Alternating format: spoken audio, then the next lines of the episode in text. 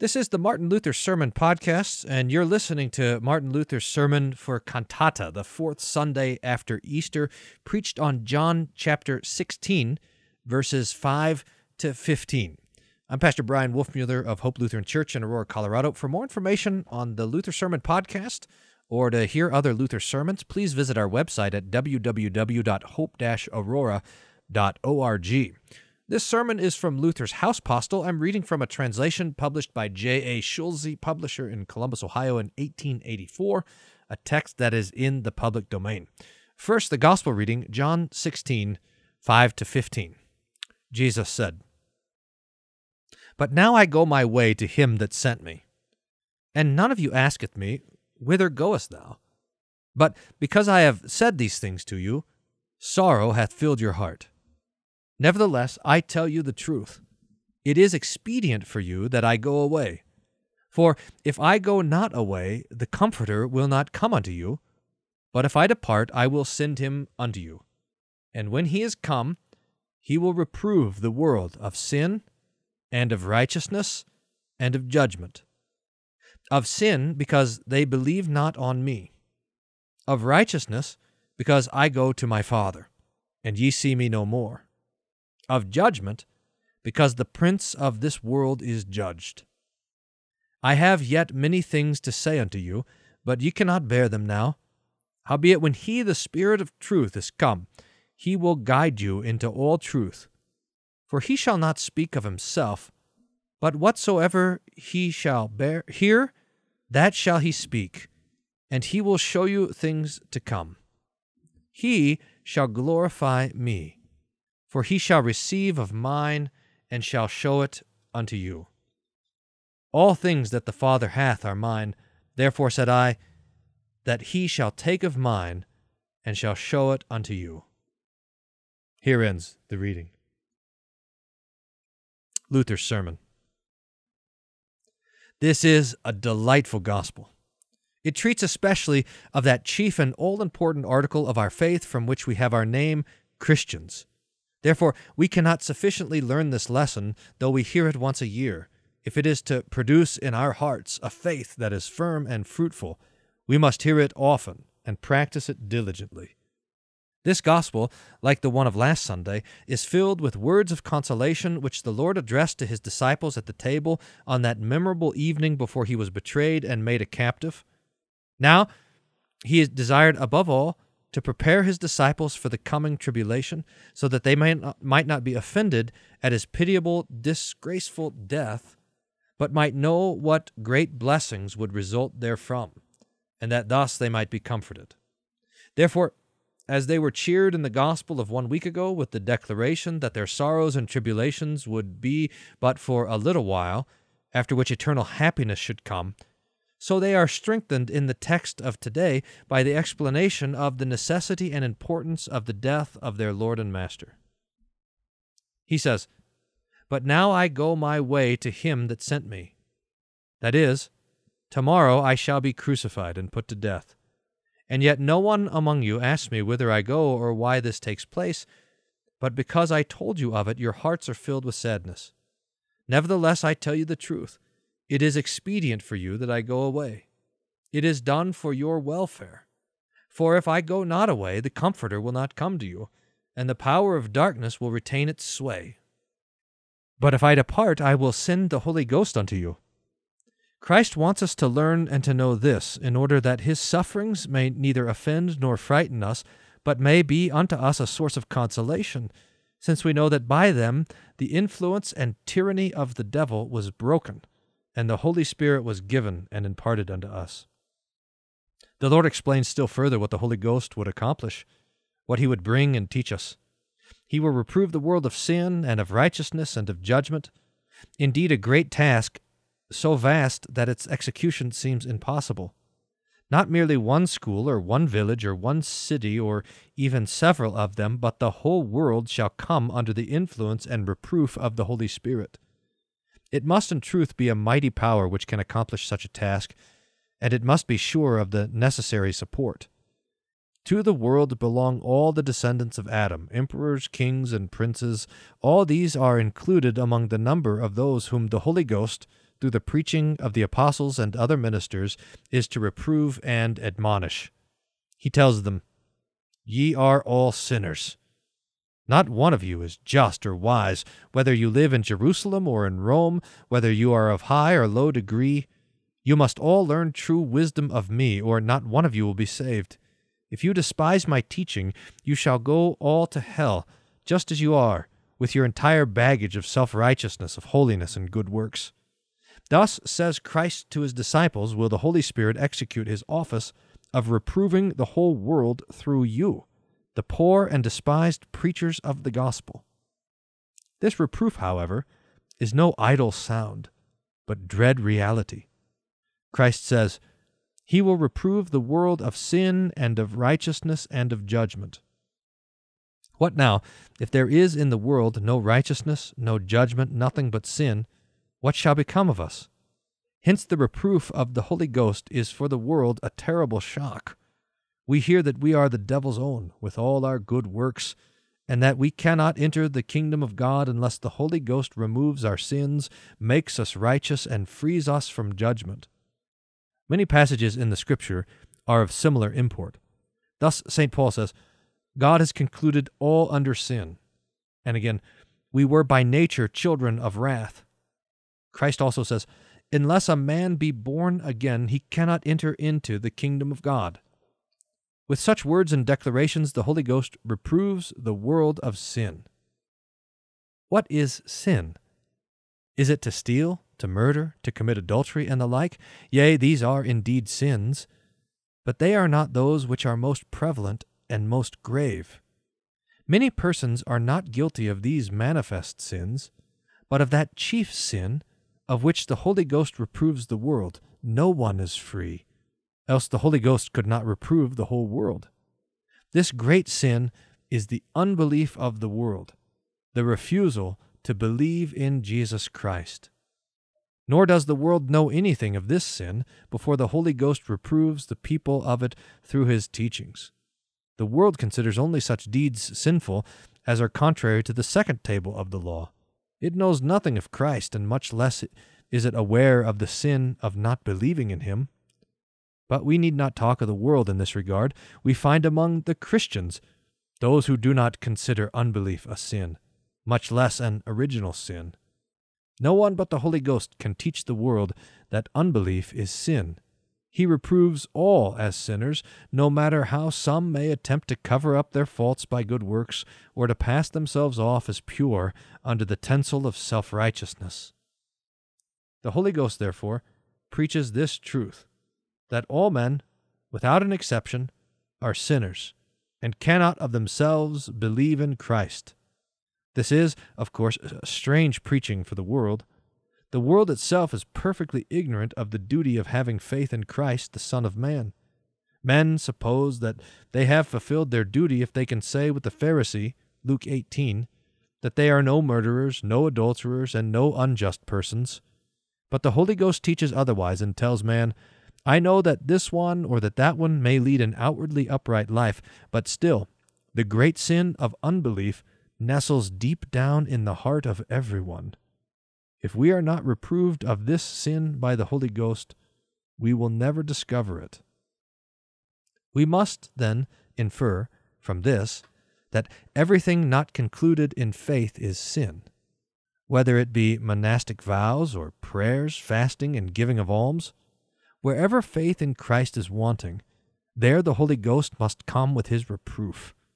There is no other way to be relieved from this sin but to believe in Jesus Christ the Savior. This is an overwhelming truth, and yet the Pope with his followers attempt to gainsay it. When they cannot remove the text itself, they say that it speaks de fide formata de caritatem, that is, of faith as formed by love. But this is a false interpretation of the text. Christ evidently speaks here of the great sin of unbelief in him. Therefore, Though there are ever so many works of love performed by man, if faith in Christ is wanting, they will avail nothing, and he who performs them is nevertheless a sinner whom the Holy Ghost reproves on account of his sins. Unbelief is therefore the principal sin, from which all transgressions take their origin. Wherever unbelief dwells, their faith in Christ is banished, and the result is that his word is rejected. It is either treated with contempt or regarded as heresy and falsehood, and therefore persecuted as if it were the word of the devil. From this, other great evils spring disobedience towards parents and those in authority, neglect of the fulfillment of the duties of one's office and calling, indulgence in all kinds of lasciviousness and lawlessness, although a few, perhaps, may lead an unblameable life before men from fear of detection and of scandal. Such are the blossoms and fruits of this tree of unbelief. Its growth is immense and cannot be checked except by the power of the Holy Ghost. Whosoever does not believe in Christ has not the Holy Ghost and cannot have a single good thought. And if perchance he performs some work not evil in itself and proper, he does this in slavish fear and not from true earnest obedience to God's word. The world is consequently the devil's household, devoid of everything good in word and in deed. It cannot be otherwise, since unbelief is the source of all evil. We can therefore very appropriately describe the world as a crowd of men on earth who do not believe in Christ but abuse and despise his word, who internally and externally, with thoughts, words, and deeds, kill, steal, rob, and practice all manner of wickedness, often abusing for this purpose the blessings and merciful gifts of God. Christ in our text instructs his apostles and all ministers of his word to battle against such iniquity, powerfully to reprove the world of sin by telling it unceasingly as long as time lasts that it has no part in the kingdom of Christ because it does not believe in him, but is assuredly the devil's property, not so much on account of outward gross sins as on account of the source of all sin, unbelief. We cannot remedy this by becoming monks, nor by many good works, for as long as unbelief remains in our hearts, we are accursed sinners beyond all hope of redemption. The only remedy in this, our desperate condition, is to thrust aside our unbelief, to have faith in Christ, and in Him alone to find consolation against sin and death. You have often heard, my beloved, what is meant by faith. It is not simply a knowledge of Christ, nor a mere assent to the truth of His Word, but an earnest confidence in our hearts that what he did for the world was done actually for us, for our salvation. The devil knows well enough that Christ died, and his belief in this regard is as strong as that of the papists. But he does not believe that this death occurred for him also and for his benefit. The Holy Ghost alone has the power to produce in the heart the confidence in Christ which accepts him as Savior. Whosoever has not this faith nor believes that Christ died for him to save him from sin and eternal death, is not a Christian and remains a sinner, even if he tortures himself to death with his so called good works. When thus the Holy Ghost reproves the world of sin, he makes it manifest that everything in us is sin, and that we, with all our good works and saintly life, are, after all, in the sight of God, naught but miserable, accursed sinners, if we do not believe in Christ Jesus our Lord. Therefore, away with all hoods, tonsures, orders, and all similar human instrumentalities devised to obtain forgiveness of sins. It is a contradiction to say that Christ died for us, and at the same time to wear a cowl, or to perform this or that wor- work for the purpose of becoming pious and entering heaven. He who does not heed the reproof of the Holy Ghost and does not accept Christ evidently demonstrates thereby that he does not regard himself as a sinner and that he has no faith in the Lord. Again, it is the office of the Comforter to reprove the world of righteousness. This is also a hard saying. Sin the world has, that we know, but piety and righteousness it has none, nor does it know where or how to obtain them. What then is meant by the term righteousness? The world has indeed laws and tribunals of justice. Even the old heathens had appropriate legislation and institutions in regard to civil duties and the execution of their laws. Surely it cannot be wrong to inflict punishment upon thieves and murderers.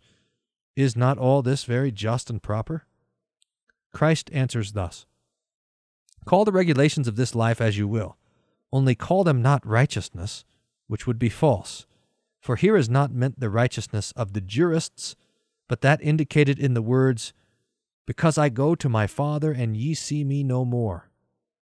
This is an intricate expression, more difficult to be understood than the one in regard to our being sinners because we do not believe in Christ, and surely this is difficult enough for our natural mind to comprehend. We suppose that we have within us natural powers which enable us to worship properly, to prepare ourselves for the reception of pardon, and to pray for it aright. Such supposition makes it even now impossible for the papists to understand this declaration concerning faith in Christ. But still more incomprehensible is the expression concerning righteousness. It declares that we are then pleasing in the sight of God when Christ goeth to the Father and we see him no more. And yet this statement is beautiful and forcible. Why should we then laud or mention our works?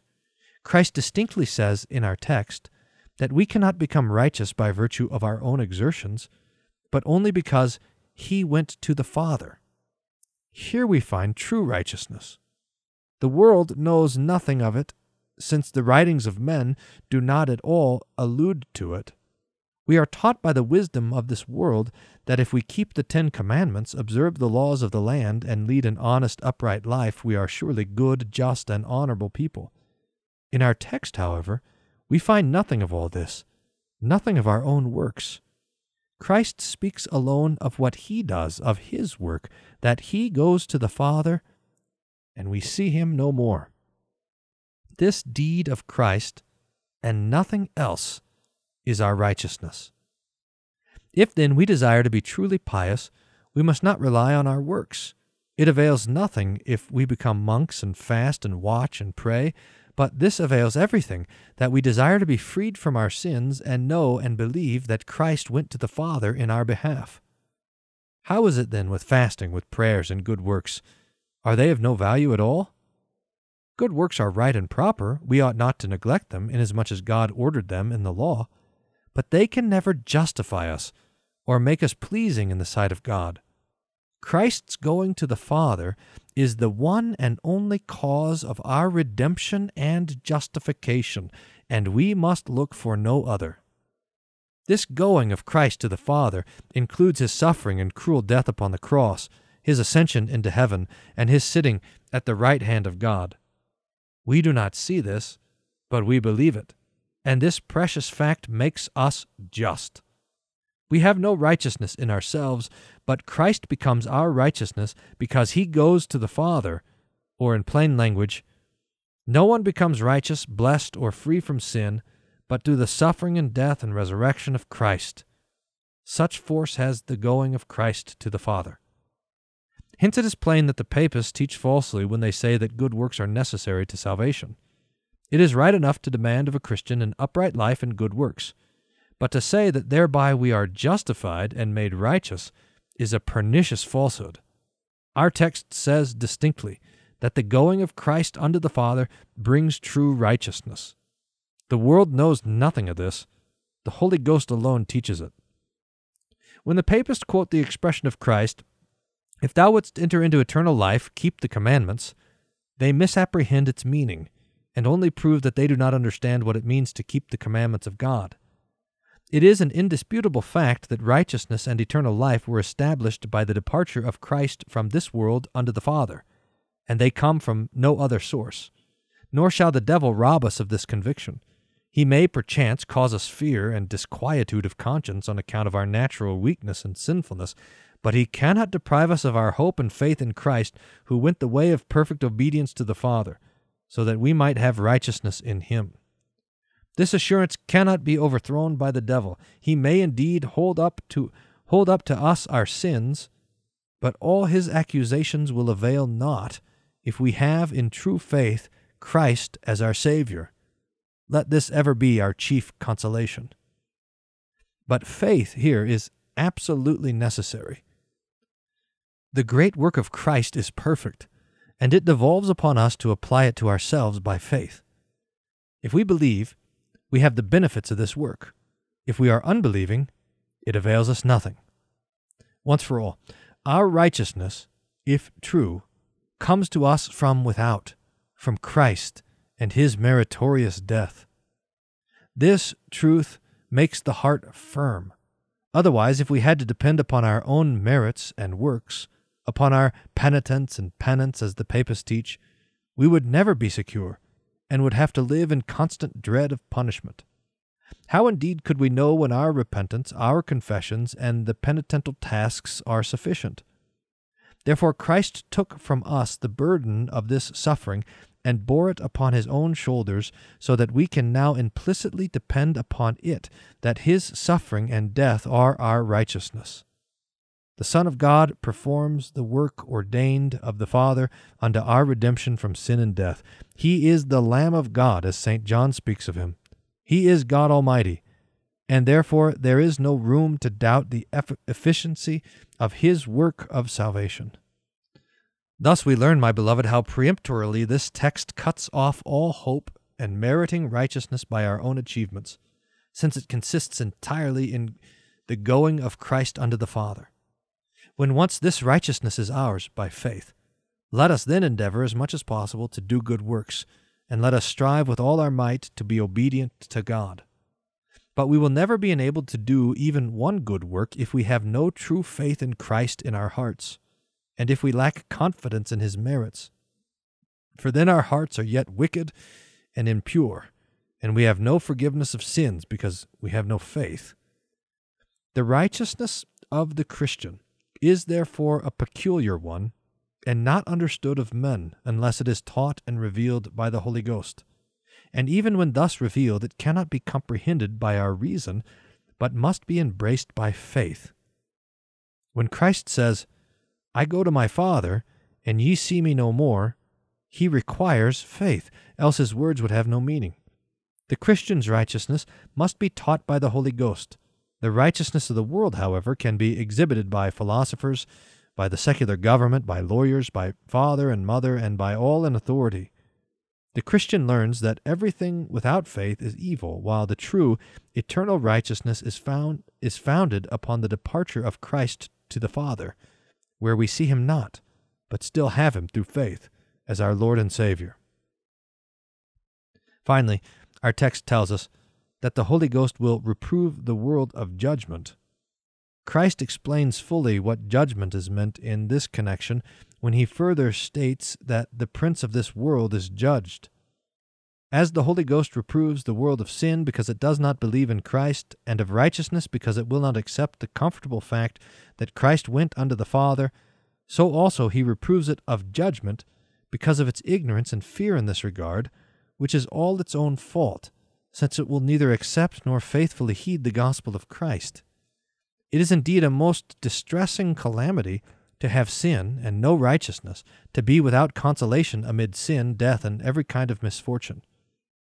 To this fearful calamity, Christ refers when he declares that it shall be the office of the Holy Spirit to preach concerning judgment, and to make known to all men the fact that the prince of this world is judged and has no longer the power to harm them who believe in Christ and depend on his going to the Father.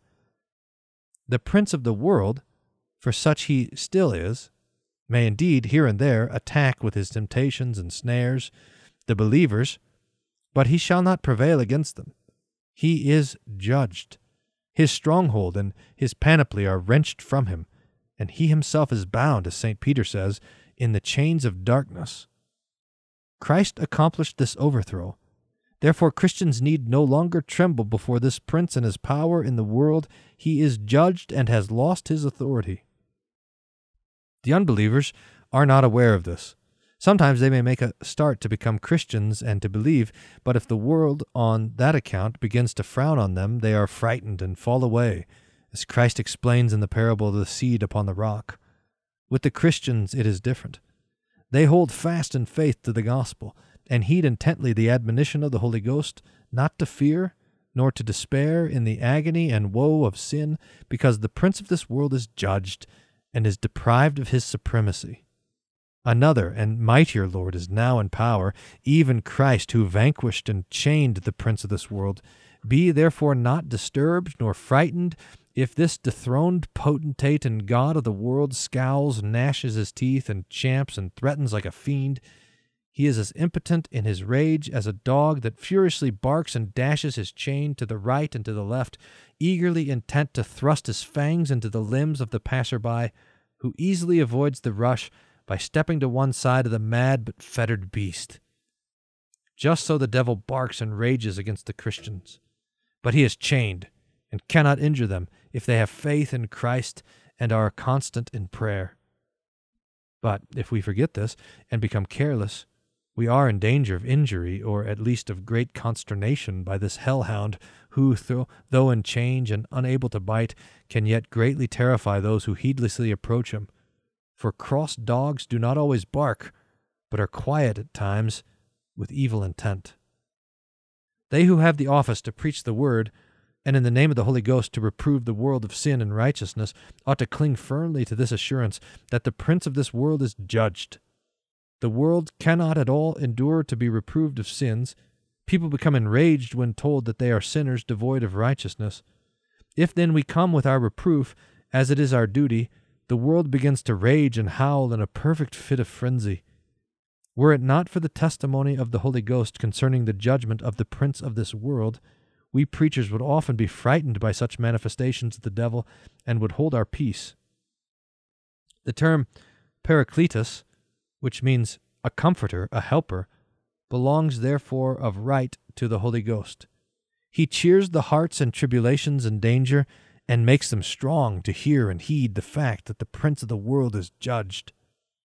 This then we consider to be the office of the Holy Ghost on earth, and the import of his preaching and instruction. Nor is there any doubt that he who refuses to accept this preaching and instruction as the best and most valuable treasure on earth and would not give up his own life rather than to lose this boon, is no Christian. Life and property are temporal gifts, but this treasure is everlasting. It conveys to us eternal life. St. Paul says, The gospel of Christ is the power of God unto salvation to every one that believeth. We ought therefore greatly to rejoice at the going of Christ to the Father, of which he speaks in the text and give thanks unto God continually, with the earnest prayer that he may mercifully retain in us this knowledge and increase it day by day, so that we may be freed from sin and be made partakers of eternal righteousness. And finally, that we may be comforted in the assurance that the prince of this world is judged. After having concluded his statement in regard to the office of the Comforter, Christ continues I have yet many things to say unto you but ye cannot bear them now. Howbeit, when he, the Spirit of truth, is come, he will guide you into all truth. You are aware, my hearers, how the papists pervert this expression when they pretend to prove by it their innovations and institutions, saying that the Holy Ghost was their author, and that Christ in this passage prophesied of such a work. This is all a most glaring falsehood. On the contrary, Christ would say in this passage, you, my disciples, have now heard of the office and functions of the Holy Ghost. Concerning this, I have yet much to say to you, but you are unable to comprehend it now. You must learn it by experience. For the Holy Spirit will also guide you into all truth and protect you from false and damnable doctrine. Without such guidance of the Holy Spirit, it easily happens that we depart from the truth, that we neglect the word, and suddenly fall into grievous error. Arius, picked out one or two passages and made them the basis of his heresy, while he, on the other hand, disregarded the many plain and convincing testimonies concerning Christ.